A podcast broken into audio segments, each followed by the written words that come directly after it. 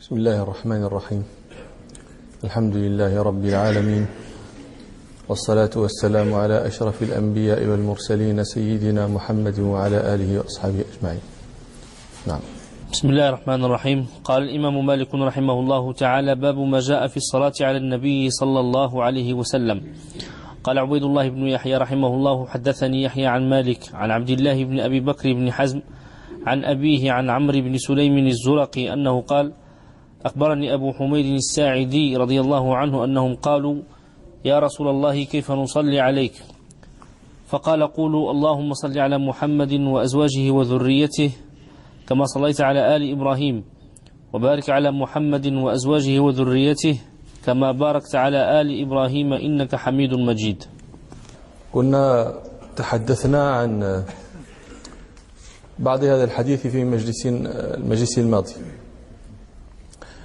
ووقفنا عند الكلام على على اسمه الشريف صلى الله عليه وسلم. في قولنا عندما نريد أن نصلي عليه صلى الله عليه وسلم اللهم صل على محمد. صلى الله عليه وسلم. ومحمد هو أشهر أسماء رسول الله صلى الله عليه وسلم. وقد قلت لكم له أسماء غيره أحمد والماحي والعاقب إلى آخره. ومحمد مبني على وزن مفعل كمعظم ومحبب ومسود. وهذا البناء له معاني في لغة العرب من معانيه التكثير.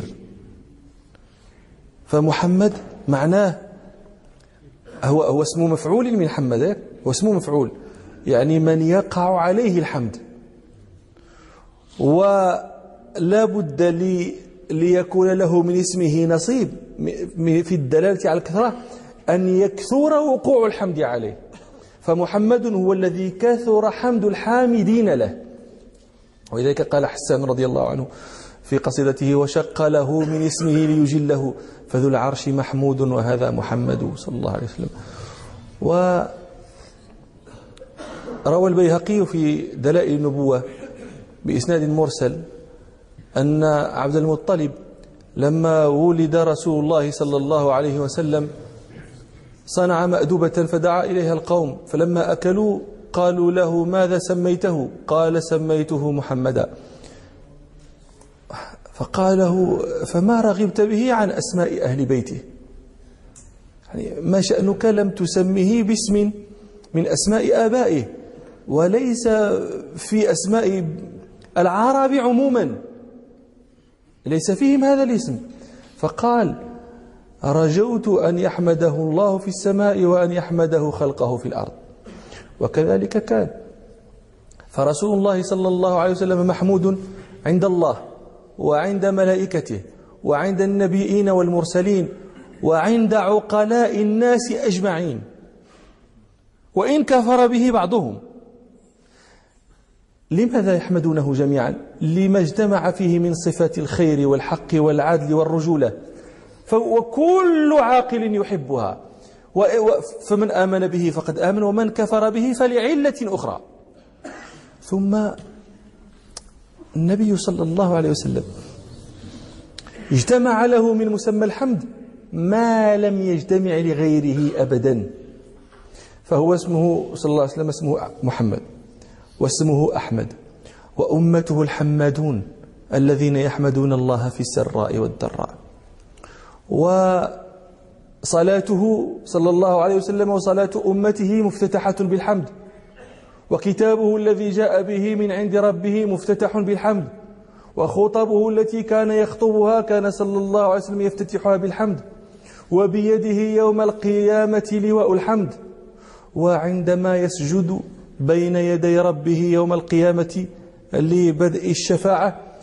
يحمد الله بمحامد يفتح الله بها عليه حينئذ لم يكن صلى الله عليه وسلم يعرفها في الدنيا. وهو صاحب المقام المحمود الذي يغبطه عليه الأولون والآخرون يوم القيامة. عسى أن يبعثك ربك مقاما محمودا. ثم هو أيضا محمود صلى الله عليه وسلم لأجل ما ملأ به الأرض. من الهدى والإيمان والعلم والعمل. ولأجل ما آه، فتح الله به القلوب وكشف به الظلم. واستنقذ به الناس من أسر الشياطين من الكفر بالله والشرك به. حتى نال شر أتبعه شرف الدنيا والآخرة به صلى الله عليه وسلم. جاء رسول الله صلى الله عليه وسلم على فترة من الرسل. والناس بين عباد أوثان وعباد صلبان وعباد نيران. لا يعرفون ربا يعبدونه ولا كيف يعبدونه يأكل بعضهم بعضا. من استحسن شيئا دعا إليه بل وقاتل عليه. نظر الله إلى أهل الأرض فمقتهم عربهم وعجمهم إلا بقايا من أهل الكتاب. فجاء الله تعالى بهذا الرسول صلى الله عليه وسلم. فأنقذ به البلاد والعباد. فهدى به بعد الضلالة. وهل وعلم به بعد الجهالة. وأعز به بعد الذلة. وأغنى به وكثر به بعد القلة. وأغنى به بعد العيلة. وفتح به أعينا عميا وقلوبا غلفا وآذانا صما. فإن فضل رسول الله ليس له حد فيعرب عنه ناطق بفمه. صلى الله عليه وسلم. ثم من من لطائف الله تعالى بهذا النبي صلى الله عليه وسلم قبل أن يبرز إلى عالم الوجود وعالم الكون. أنه حمى اسميه أحمد ومحمدا أن يتسمى بهما غيره قبله. أما أحمد الاسم الذي ذكر في الكتب السابقة والذي بشر به عيسى عليه السلام مبشرا ومبشرا برسول يأتي من بعده اسمه أحمد. فهذا لم يتسمى به أحد قط قبل رسول الله صلى الله عليه وسلم. حمى الله هذا الاسم حتى لا يتسمى به أحد قبل النبي صلى الله عليه وسلم. وأما محمد فلم يتسمى به أحد من العرب ولا من غيرهم إلا قبيل مولده مولده صلى الله عليه وسلم لما بدا يفشو في الناس ويشيع فيهم أنه هذا زمان نبي سيبعث ويخرج من العرب ويكون اسمه محمدا. هذا كان شيئا بدأ ينتشر في الناس. فكان ناس قليل من العرب سموا أبناءهم محمدا. يرجون أن يكون ابن أن يكون النبي أحدهم فلم يكن حتى جاء رسول الله صلى الله عليه وسلم. نعم. أنهم قالوا يا رسول الله كيف نصلي عليك؟ فقال قولوا اللهم صل على محمد وأزواجه وذريته. وأزواجه الأزواج جمعه زوج. الأزواج جمع زوج. أما زوجة فتجمع على زوجات ولا تجمع على أزواج. وزوج يقال للرجل ويقال للمرأة. وإطلاق زوج على المرأة هذه هي اللغة الأفصح وهي اللغة العالية التي جاء بها القرآن. لم يجئ القرآن بإطلاق لفظ الزوجة وإنما جاء بإطلاق لفظ الزوجة على المرأة. يقول ربنا سبحانه ويا آدم اسكن أنت وزوجك الجنة. ويقول ربنا سبحانه آه، فاستجبنا له ووهبنا له يحيى وأصلحنا له زوجه. وإن أردتم استبدال زوج مكان زوج. وإذ تقول الذي أنعم الله عليه أنعمت أمسك عليك زوجك. ويقول ربنا ادخلوا الجنة أنتم وأزواجكم تحبرون. ربنا أدخلهم جنة عدن التي وعدتهم ومن صلح من آبائهم وأزواجهم إلى آخره. والأزواج قلت لكم هي جمع. وهذه هي اللغة العالية. والعرب تقول زوجة أيضا. قال بعض العلماء زوجة هذا ليس من كلام العرب. زوجة بالهاء بهاء التأنيث ليس من كلام العرب. فمن أين جاءنا؟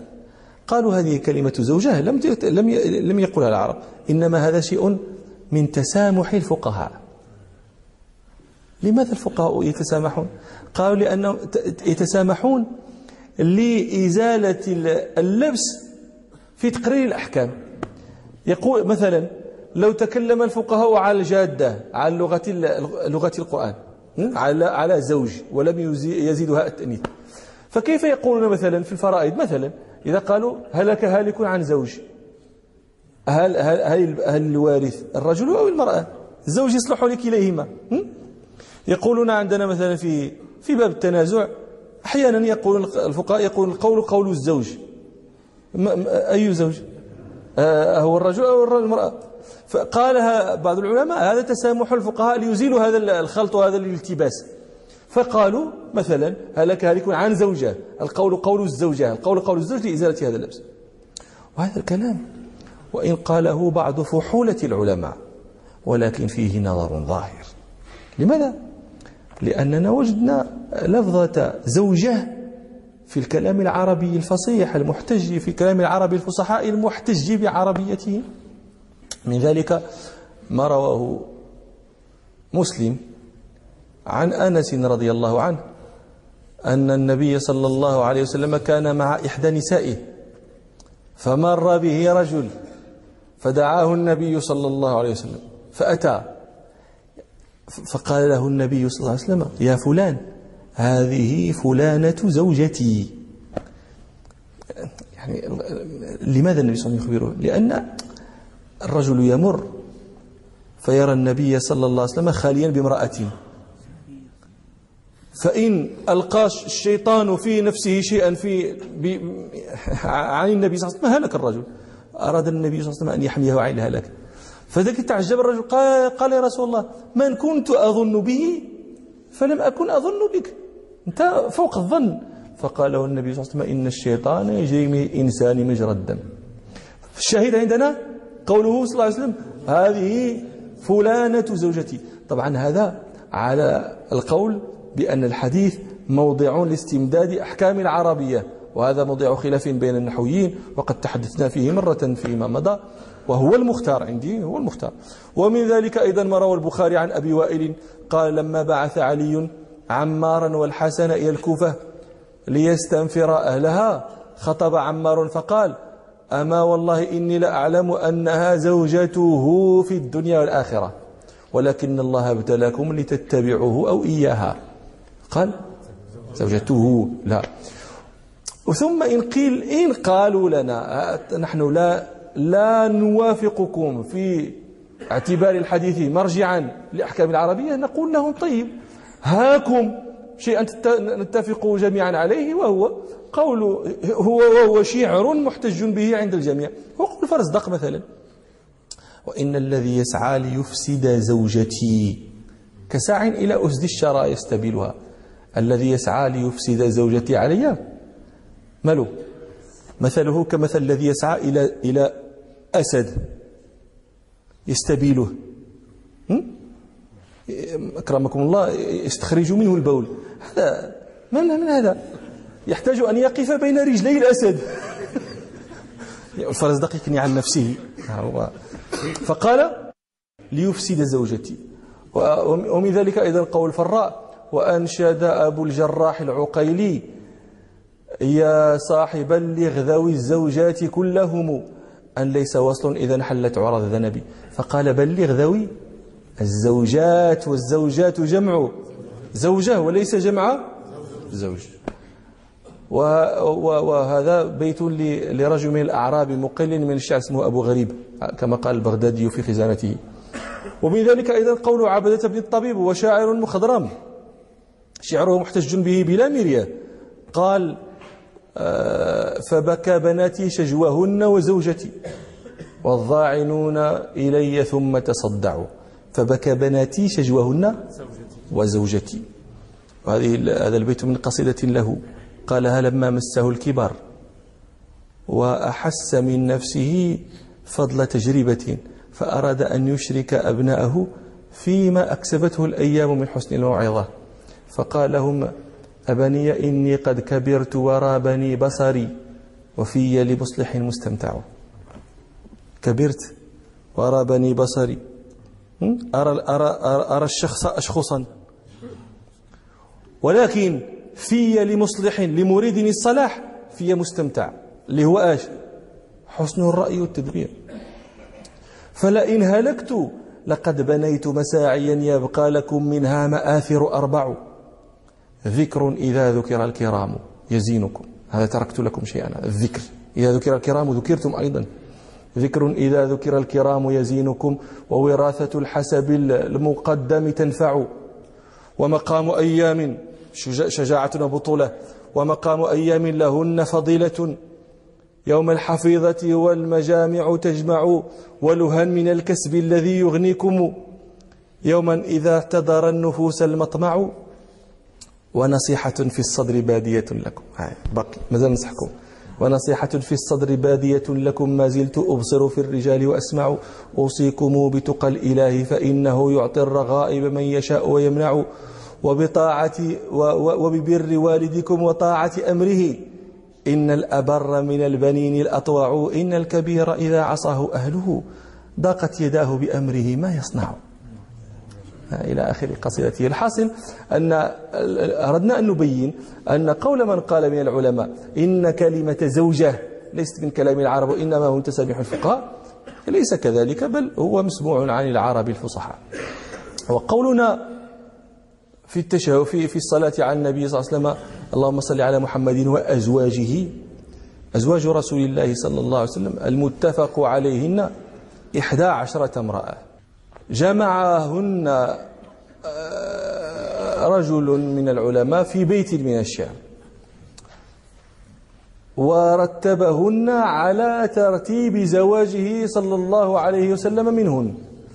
فيشير بالحرف الأول من كل كلمة في البيت إلى الحرف الأول من من أسماء أزواج النبي صلى الله عليه وسلم. وهذا البيت الذي حفظتموه إن شاء الله.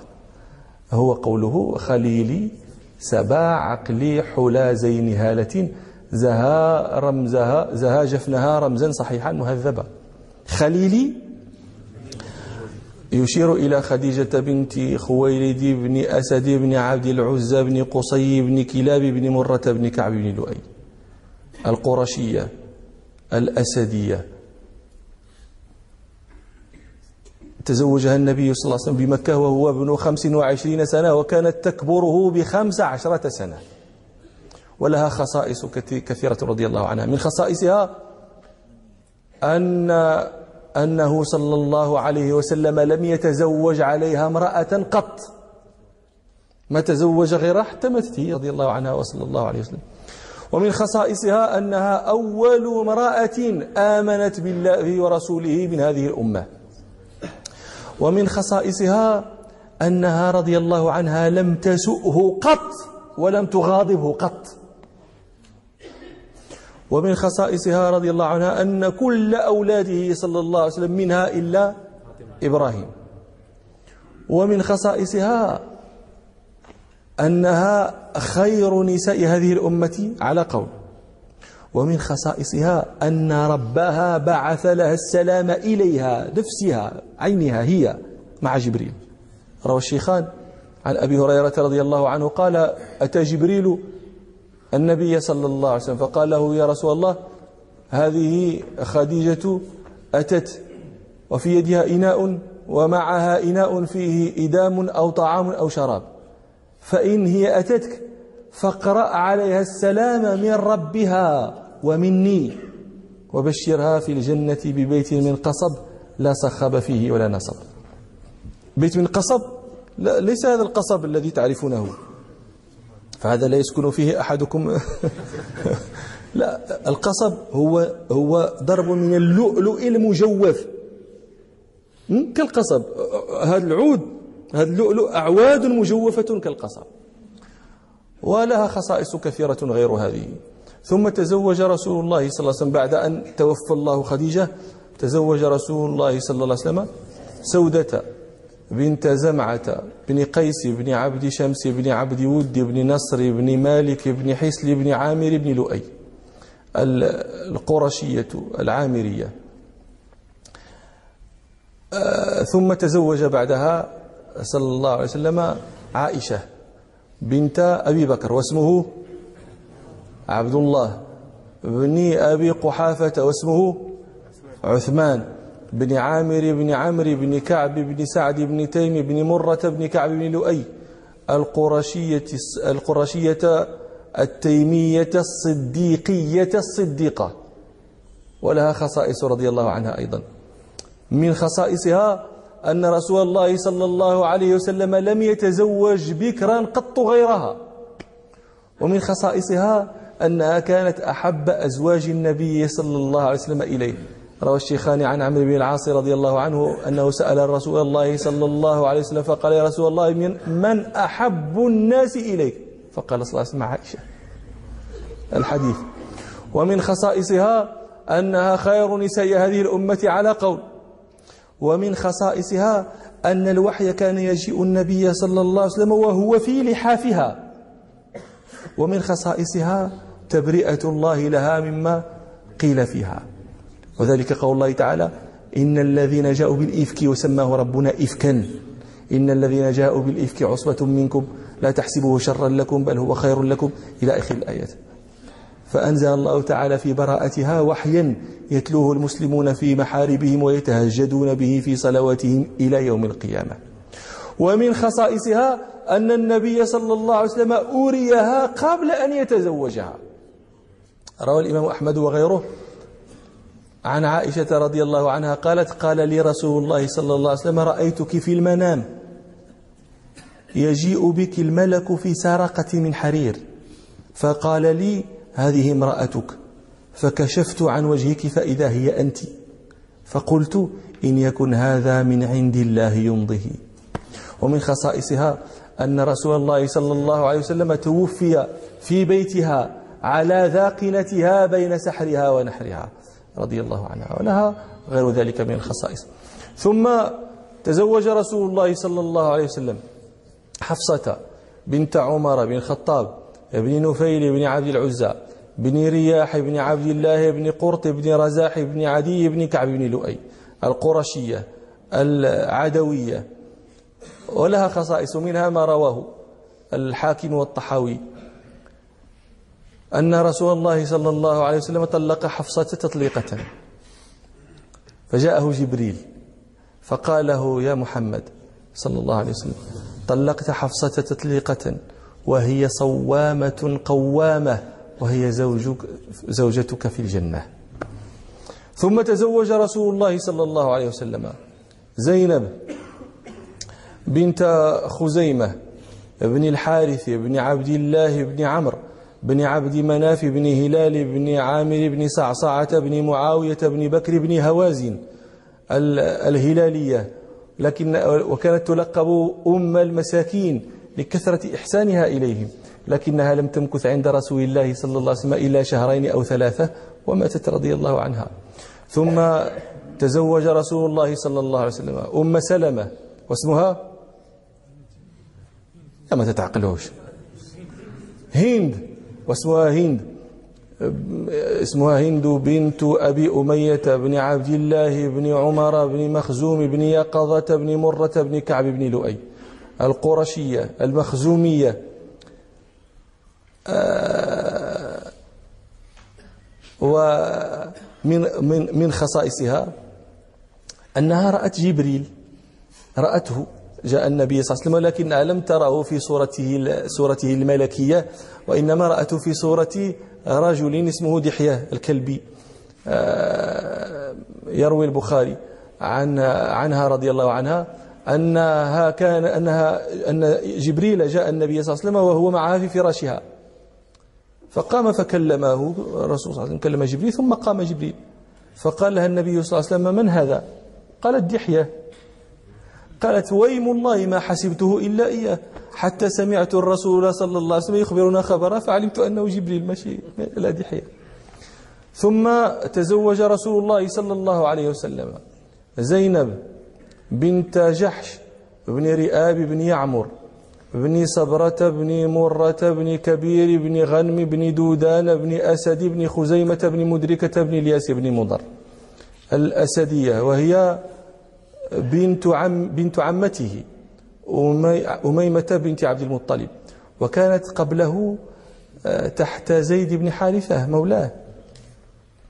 فلما طلقها زيد تزوجها رسول الله صلى الله عليه وسلم لما أراد الله لها من الكرامة. وذلك قول الله تعالى فلما قضى زيد منها وطرا زوجناكها لكي لا يكون على المؤمنين حرج في أزواج أدعيائهم إذا قضوا منهن وطرا وكان أمر الله مفعولا. فكانت هي تفخر على أزواج النبي صلى الله عليه وسلم بذلك.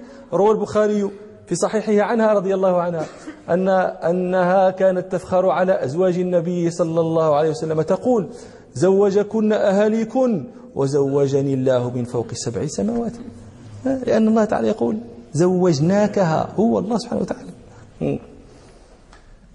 في نصنا خليلي سبا عقلي حلا زيني هالة زها. ها؟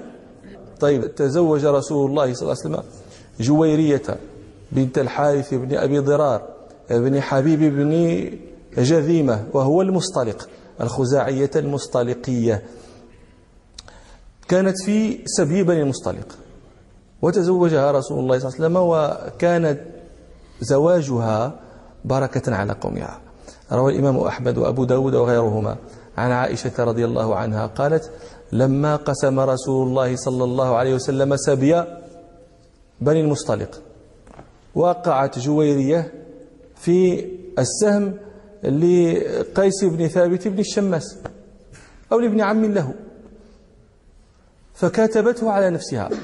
المكاتبة هذا كان العبد إذا أراد أن يعود حرا ويصير حرا ولم يعتقه سيده ولا دبره ولا يعني كان يأتيه. فيتفق معه على قدر من المال. يؤديه العبد لسيده كأنه يشتري بذلك حريته. فهذه هي تسمى المكاتبة. فكاتبت جويرية ذاك الذي وقعت في سهمه في سهمه على على نفسها. قالت عائشة وكانت جويرية امرأة حلوة ملاحة لا يراها أحد إلا أخذت بنفسه. فأتت رسول الله صلى الله عليه وسلم تستعينه على كتابتها. الآن كتبت. فأتت النبي صلى الله عليه وسلم تستعينه على ذلك الذي كتبت عليه. قالت عائشة فوالله ما هو إلا أن رأيتها على باب حجرتي فكرهتها. قالت عرفت أن سيرى منها ما رأيت. حلو هي قالت كانت حلوة ملاحة لا يراها أحد إلا أخذت بنفسه. فلما رأتها عائشة علمت أن الرسول صلى الله عليه وسلم إذا رآها سيرى منها ما رأت عائشة. فكرهتها بذيك الساعة. قالت يا رسول الله جويرية. فقالت فأتت, فأتت النبي صلى الله عليه وسلم فقالت يا رسول الله أنا جويرية بنت الحارث بن أبي ضرار سيد قومه. وقد أصابني من البلاء ما لم يخفى عليك. ووقعت في السهم لثابت بن قيس بن الشماس أو لابن عم له. وكاتبته على نفسي وجئتك أستعينك على كتابتي. فقال لها رسول الله صلى الله عليه وسلم هل لك في خير من ذلك؟ قالت وما هو يا رسول الله؟ قال أقضي كتابتك وأتزوجك؟ قالت نعم يا رسول الله. قال صلى الله عليه وسلم قد فعلت. فتزوجها. الناس سمعوا نبأ تزويج النبي صلى الله عليه وسلم تزوج النبي صلى الله عليه وسلم من من جويرية وفي وفي وفي أيديهم سبي بني المصطلق. هذا عم جويرية وهذا ولد عمها وهذا كذا. فقالوا أسهار رسول الله صلى الله عليه وسلم ولاو نسابوا. فأرسلوهم. قالت عائشة فلقد أعتق بتزوج النبي صلى الله عليه وسلم منها مئات أهل بيت. فما أعلم امرأة كانت أعظم بركة على قومها منها. شوف أنا ذكرت هذه القصة آه، لامرأة أحسبها من الصالحات. فذارفت عينها وقالت لي هذه جويرية عالم الله. قلت لها شوف انظري هذه المرأة. النقلة التي نقلها الله إياه من امرأة كافرة. لأنها سبي. من امرأة كافرة. إلى مسلمة إلى أم للمؤمنين زوج لخير خلق الله في الدنيا والآخرة.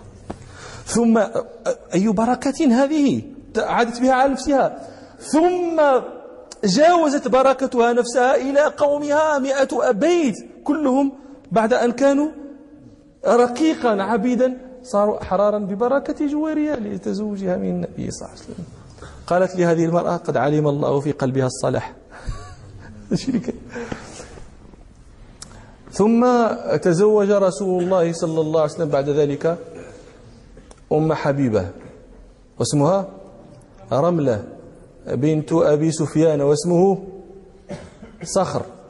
اسمه صخر بن حرب بن أمية بن عبد شمس بن عبد مناف بن قصي بن كلاب بن مرة بن كعب لؤي القرشية الأموية الأموية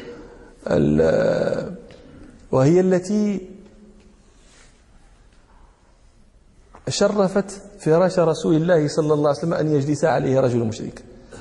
أبوها أبو سفيان لما كان العهد بينهم وبين رسول الله صلى الله عليه وسلم عام الحديبية ثم نقضوه بأن قصة بكر التي عدت على خزاعة وكنا ذكرناها.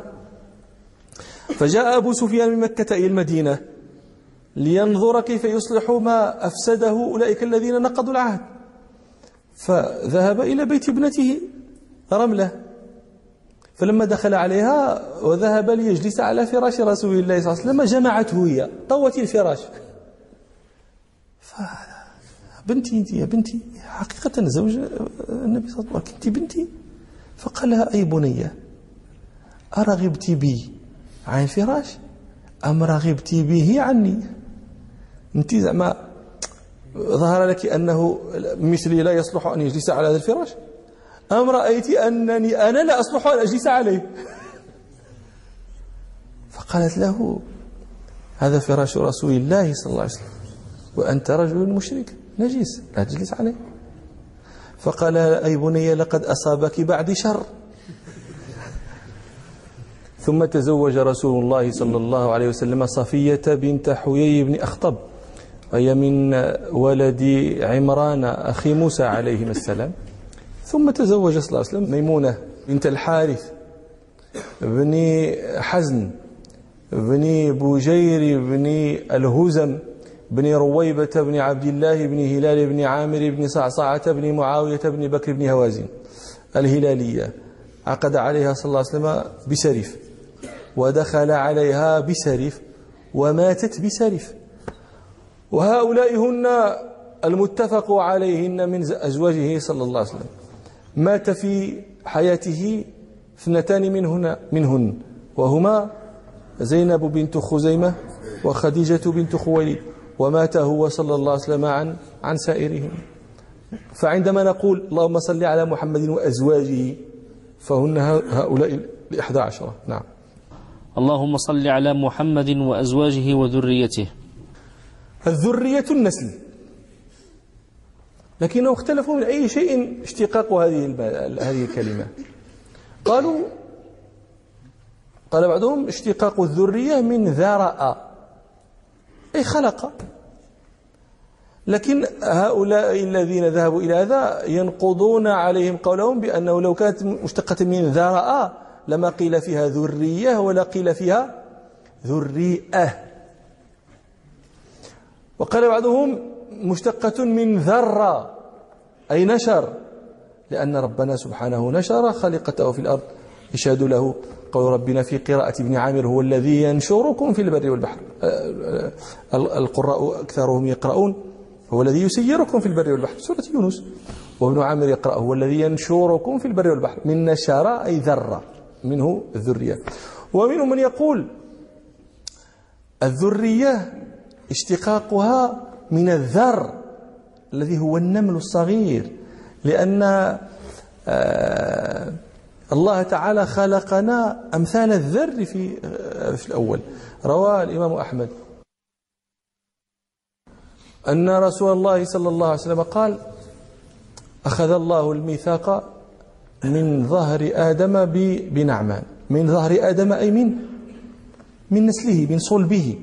أخذ بنعمان نعمان هي عرفة. أخذ الله الميثاق من ظهر آدم بنعمان فأخرج من صلبه كل ذرية ذرأهم ثم نشر نثرهم بين يديه كأمثال الذر ثم كلمهم قبلا يعني بلا حجاب. قال ألست بربكم؟ قالوا بلى. شهدنا أن تقولوا يوم القيامة إنا كنا عن هذا غافلين أو تقولوا إنما أشرك آباؤنا من قبل وكنا ذرية من بعدهم أفتهلكنا بما فعل مبطلون هذا الميثاق أنتم تقرؤون سورة الواقعة تقرؤون فيها قول الله تعالى وكانوا عن أصحاب الشمال وكانوا يصرون على الحنث العظيم. الحنث متى أي حنث؟ متى حلفوا فحنثوا؟ هؤلاء الذين كانوا هنا. لما أخذ الله عليهم ميثاق هنا وأخرجهم من صلب أبيهم آدم وقال لهم ألست بربكم؟ كلهم قالوا بلى. كلنا زعما قلنا بلى. شهدنا أن تقولوا يوم القيامة إنا كنا عن هذا غافلين أو تقولوا إنما أشرك أباؤنا. هذا هو الحنث العظيم الذي كانوا يصرون عليه. والله أعلم وإلى مجلس آخر إن شاء الله. سبحانك اللهم وبحمدك أشهد أن لا إله إلا أنت أستغفرك وأتوب إليك الحمد لله رب العالمين.